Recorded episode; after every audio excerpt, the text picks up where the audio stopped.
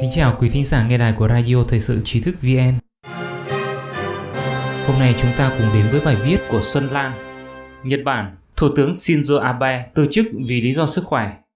Thủ tướng Nhật Bản Shinzo Abe dự kiến sẽ tuyên bố từ chức vào chiều thứ Sáu ngày 28 tháng 8 giờ địa phương sau khi có những kết luận rằng tình hình sức khỏe suy giảm của ông sẽ khiến việc tiếp tục điều hành đất nước trở nên khó khăn, theo tờ Nikkei. Kế hoạch được đưa ra khi chỉ còn vài tuần nữa là đến sinh nhật lần thứ 66 của ông. Theo tờ Nikkei, dường như quyết định này đã được đưa ra sau hai lần Thủ tướng đến một bệnh viện ở Tokyo để kiểm tra sức khỏe.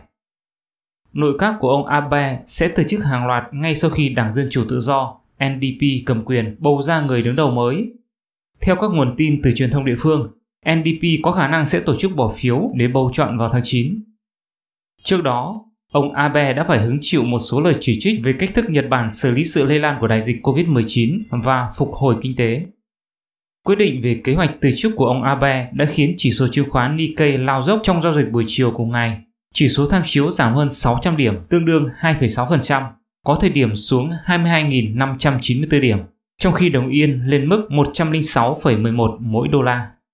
Hiện các nhà đầu tư chờ đợi cuộc họp báo chính thức của ông Abe để biết thêm chi tiết.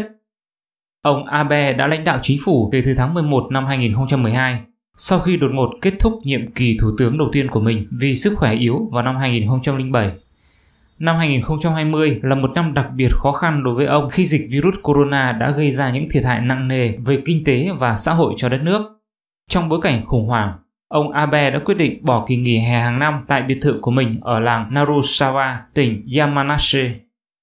Ông cũng được báo cáo là đã nói với các trợ lý về sự mệt mỏi của mình trong khi giới truyền thông nhận thấy đôi khi ông đi lại khó khăn. Đảng NDP đã bắt đầu chuẩn bị để chọn một chủ tịch đảng mới. Cựu Tổng thư ký NDP Shigeru Ishiba nhiều khả năng sẽ ra tranh cử cùng với Chủ tịch Hội đồng Nghiên cứu Chính sách NDP Fumio Kishida, theo tờ Nikkei.